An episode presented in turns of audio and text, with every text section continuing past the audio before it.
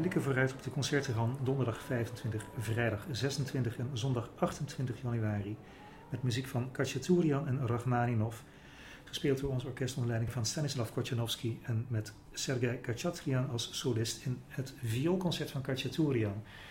En Floris, daarmee hebben we een werk te pakken van een componist die natuurlijk ongelooflijk beroemd is geworden met zijn sabeldans. De herkenningsmelodie van de Oneiden Line kan misschien ook wel iedereen meefluiten. Ja, Bart, het is ehm, wat dat betreft een, nou ja, laten we zeggen, two-hit wonder. Uh, twee heel bekende deuntjes. En, en, en dan krijg je de hele tijd niks. En dan krijg je ja, wat meer onder de, de connoisseurs die dan tegen elkaar zeggen: Ja, uh, prachtig hè, die uh, eh, soloconcerten van Kachaturian die je veel te weinig hoort. En dan, en dan de echte diehard zeggen dan: Ja, maar de symfonieën die hoor je nog minder. En daar moet u ook eens naar luisteren. Nou, en zo kun je elkaar dan helemaal um, uh, weer inspireren tot het meer luisteren naar uh, de Armeens-Sovjet-componist. Vertel eens wat meer over die man.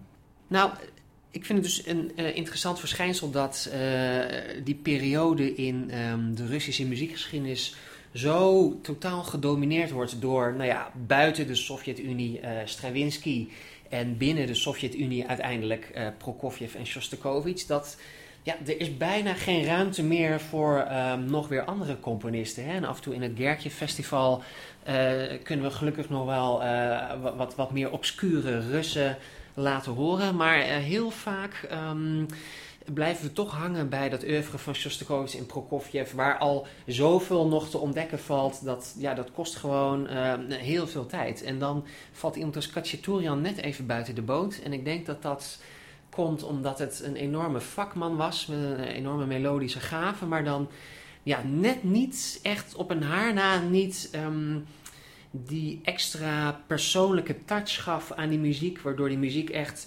totaal en volledig um, op zichzelf staat en overtuigt. Hè? En, en dat doet niks af aan de kwaliteit van bijvoorbeeld het vioolconcert uh, van Kachaturian, maar het, het, heeft dan bijvoorbeeld net niet die totale eigenzinnigheid van het vioolconcert van Stravinsky, wat laatst nog in Rotterdam is gegaan, of bijvoorbeeld de totaal persoonlijk, de totaal persoonlijke tragiek van een eerste vioolconcert van Shostakovich. Hè? Dus eh, het, het, is, het is allemaal net even ietsje traditioneler, maar wel ontzettend goed gemaakt en heel erg meeslepend als het goed wordt uitgevoerd.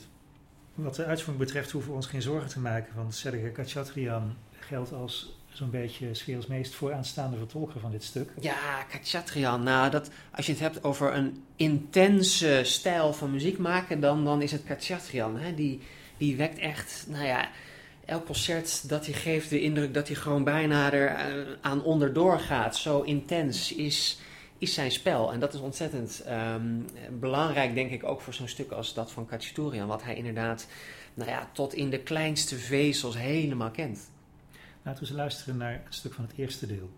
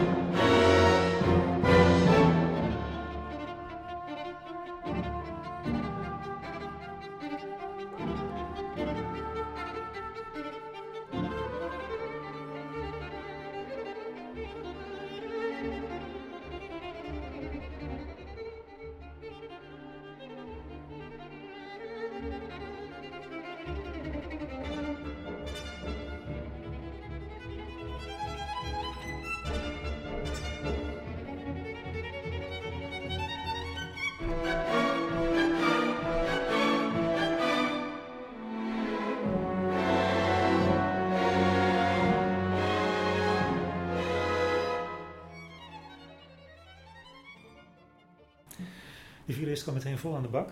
Ja, je komt meteen helemaal in de sfeer. En uh, dat, dat maakt het ook tot een zeer effectief eerste deel. Hè? De, uh, we, we, geven dit concert ook zonder ouverture of opwarmertje. Het is gewoon meteen bam en gaan. En uh, ik denk dat dat ook wel gewoon de beste manier is om ja, Kachaturian en straks die hele lange symfonie van Rachmaninoff op één programma te presenteren. Wat je hier hoort is een en al levenslust. Daarmee maakt Kachaturian een enorm contrast dat, bereid je dat voor op het tweede deel, dat uh, een en al melancholiek is, zoals we dat natuurlijk aan de Russen en Armenen uh, zeker kunnen overlaten. Ja, zeker. Nou ja, laten we anders even in de stemming komen met uh, wat Russische weemoed.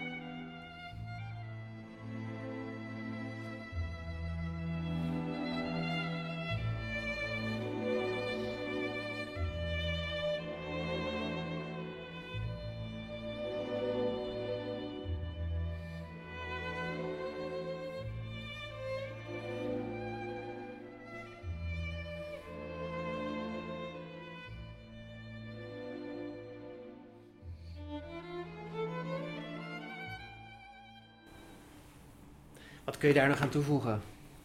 Pure hartstocht. Ja, en wat dat betreft is dit natuurlijk een uh, hele passende combinatie met Rachmaninov, die natuurlijk ook een meester van de lyriek was en de gevoelsuitbarstingen.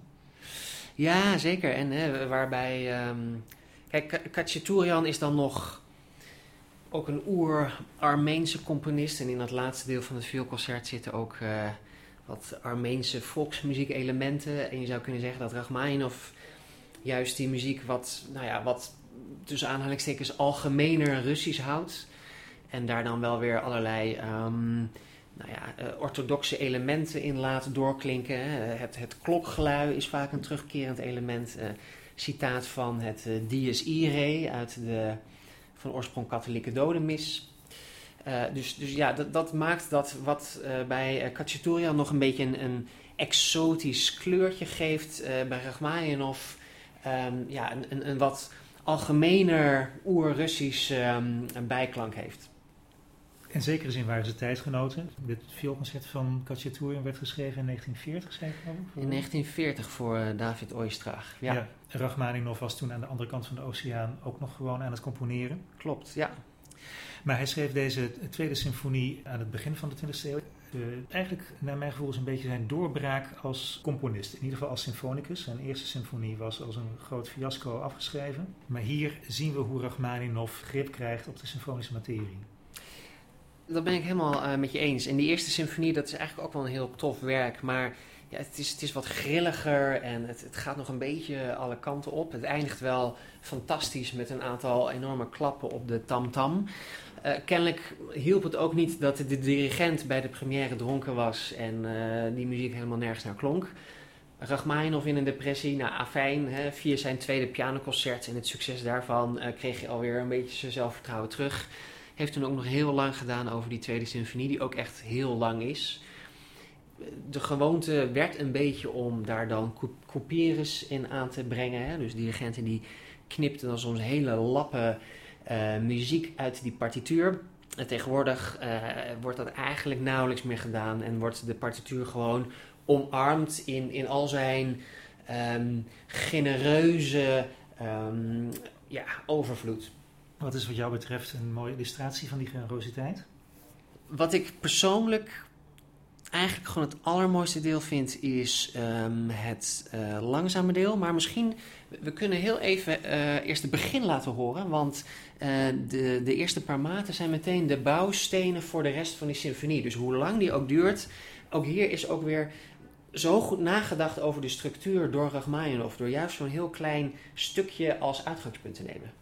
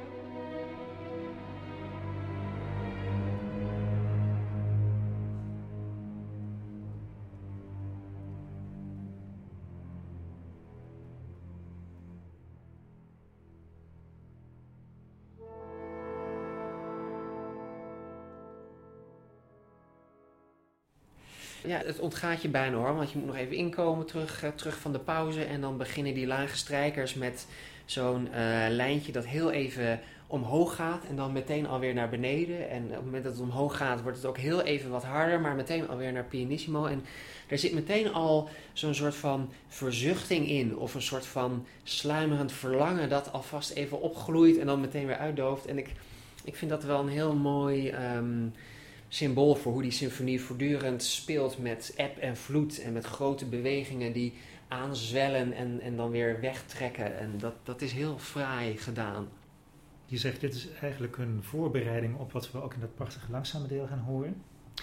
Ja, in, ja, in, dat, in dat adagio, um, daar daar bloeit dan inderdaad dat verlangen helemaal op. En je hebt daar een prachtige klarinetsolo en de, de eerste violen, die kunnen er helemaal losgaan en alles geven wat maar op hun hart ligt.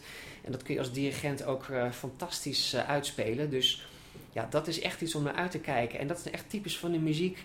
Die duurt heel lang, maar eigenlijk nog steeds niet lang genoeg. Je zou willen dat het nog langer doorging.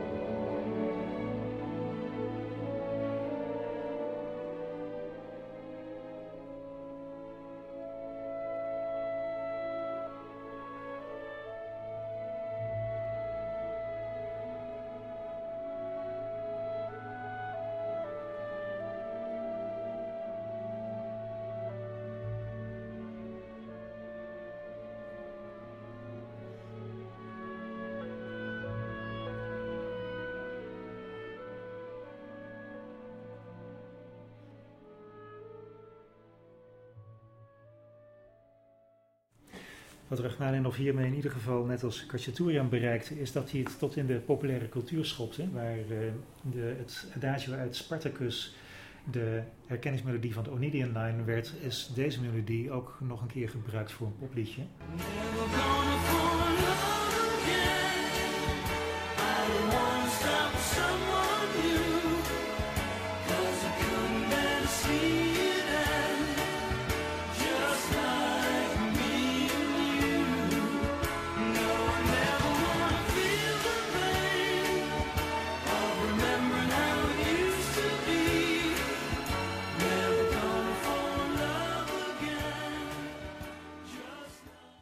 Zijn natuurlijk ook gewoon echt fantastische melodieën om, om jaloers op te worden. Ja, het is goud waard, ja. Ik vraag me altijd af of uh, de royalties wel op de goede plek terechtkomen, maar dat zal dan wel weer niet.